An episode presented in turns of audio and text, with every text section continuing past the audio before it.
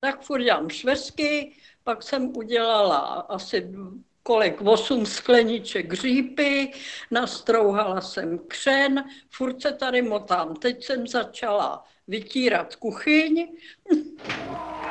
Ladies and gentlemen, Charles Bukowski. Hele, Činasky, stopoval jsem vám u toho koše čas. Trvalo vám to 28 minut. Víte, jaká je norma na jeden koš? Ne, to nevím. Jak dlouho tady pracujete? 11 let? Třídíte tu poštu, jako by vás to ani nezajímalo. Napíšu vám důdku. Moje maminka má k práci ve skrze pozitivní vztah. Pracuje pořád, i když nemusí. Já to mám taky tak, ale často si říkám, proč to vlastně dělám. Charles Bukovský do svých 50 let prošel spoustou zaměstnání. Byl skladník, řidič nákladáku, mil nádobí, roznášel poštu, ale moc ho to nebavilo. Jasně, já myslím, že to jste vybrala velice dobře vztah k práci je u Bukovského poměrně uh, stěžení téma, ono se to nezdá. Ona Bob Hísek, překladatel bukovského díla. Ale jo, tak zabývám se jim celý život. Eh, psal jsem na něho bakalářskou práci kdysi a tak to začalo a přišel mi se jako jeden z prvních k těm překladům. A... S Bobem chci mluvit o jedné situaci v životě Bukovského. Stala se, když mu bylo skoro 50 tak v tom roce 1969 to už bylo vlastně 12 let na poště a nepracoval jako pošťák, který nosí psaní. On především seděl u stolu a razítkoval, takže měl z toho hodně zničená záda. Na té poště evidentně trpěl, eh, jednak tím nesmyslným množstvím práce a tou každodenní buzerací a hloupostí svých kolegů. A, a pak nastal v jeho životě zlom.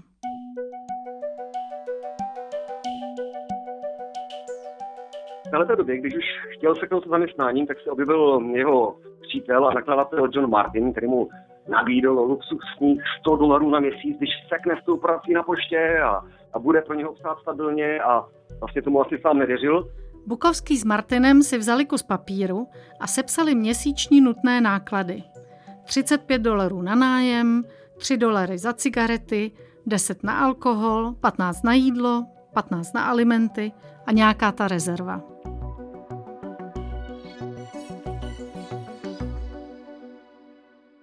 Zajímá mě taky, jestli byla ta nabídka něčím podmíněná.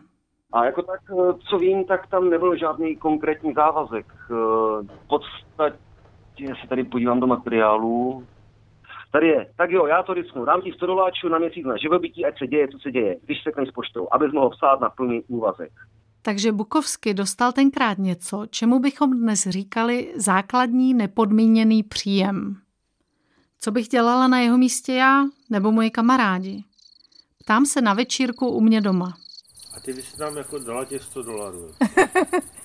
no tak to, co by byl jako ekvivalent, co bys jako potřeboval, že jo? Já myslím, že by pak ty básně už nevznikly. No a teď co byste jako dělali? Jestli byste teda psali, nebo jste se flákali, nebo co by člověk jako dělal? Já bych dělal to samý.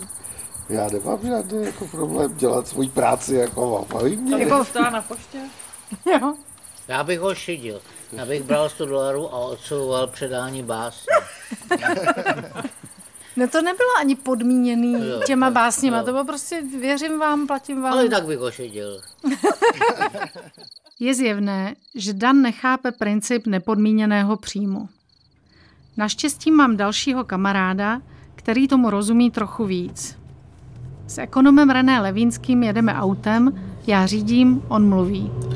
No tak, tak, tak, prosím tě, René, jestli bys mi mohl vysvětlit, co je to takzvaný UBI, neboli základní všeobecný příjem, se tomu říká? Základní, co mám něco zmáčknout? Něco, ne, ne, jdem si to dej před pusou jako hlavní idea, že by každý člověk měl nějaký jako množství času, kde by se mohl realizovat tak, jak chce a byl by za to placený, protože prostě já samozřejmě nevěřím, že ty lidi v té době jo, budou jako čumě do stropu a třeba udělají něco pěkného, aby každý měl jako šanci se jako nějak rozumně realizovat. Jo. Aby jsme se jako nehnali jako všichni za tím zlatým teletem celou dobu ta motivace penězma není úplně ta jediná, jako nefunguje to. Tak se Ale jako... si to myslíte takový jako většinový pocit té společnosti je, že, že to je ta jediná motivace, ne? Penězma. Nevím, nevím, co si lidi myslí, já, co si myslíš ty, jako myslíš si, že jako děláš věci jenom takový, za který jsi zaplacená. Já myslím, že prostě jako lidi pracují mnohem víc, když to má jako dobrý pocit, no. A naopak, jako když jako je to za nějaký prachy, tak se to počítá a odflákává, takže... Po cestě na Zličín mi dál René vysvětluje, že u nás by se obnos mohl pohybovat kolem 7 až 8 tisíc měsíčně. A že Španělsko během pandemie koronaviru už zavedlo určitou formu nepodmíněného příjmu. Argumentů proti základnímu nepodmíněnému příjmu je také mnoho. Jedním z nich je obava, že by lidé čas nevyužili dobře. Myslím, že většinu lidí to zdemoralizuje, když budou zadarmo prostě ležet na gauči a dostávat peníze. Jo, jo. A přijde ti, když by lidi takhle dostali peníze nepodmíněně, co, co by jako většina, jak říkáš, ta průměrná dělala s tím? Já můžu soudit z osobní zkušenosti, že mám známýho, který chodil do práce, má to sám ze sebou takový těžký a pak se mu stalo to neštěstí, že jeho rodina něco zrestituovala a on přestal pracovat a věnuje se hypochondrii a rozkladu a rozhodně nevzkvétá a neroztáhl orlí křídla, spíš je to žalostný pohled. A samozřejmě zůstává otázka, kde na to vzít peníze. Mně to přijde, že to je divný. Prostě principem to je divný. Jako to prostě perpetuum mobile neexistuje. Jako, prostě ani na ty peníze neexistuje. Jako, A jak to dopadlo s Bukovským? Propil těch svých 100 nepodmíněných dolarů? V prosinci roku 69 který Bukovský dostal 100 dolarů od Johna Martina a ještě si vymínil, že 1. ledna bude odpočívat, že prostě je svátek a, a nemůže začít hnedka makat. Tak se tomu smáli, jako, že to je dobrý vtípek.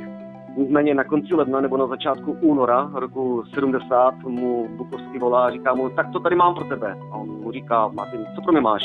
Říká, to knihu, román, napsal jsem ti román.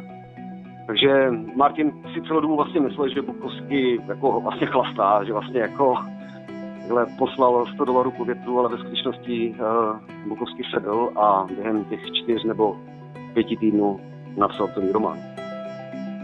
To znamená, že opravdu sedl a od rána do večera psal, psal, psal, dokud to nebylo hotový. No, rozhodně se neflákal, no.